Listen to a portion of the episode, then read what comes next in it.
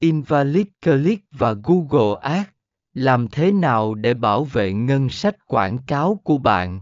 Phần 30 Tổng lợi nhuận Total Profit Nếu bạn có thể theo dõi lợi nhuận, hãy kiểm tra tổng lợi nhuận để đảm bảo rằng chi phí quảng cáo không vượt quá lợi nhuận bạn thu được.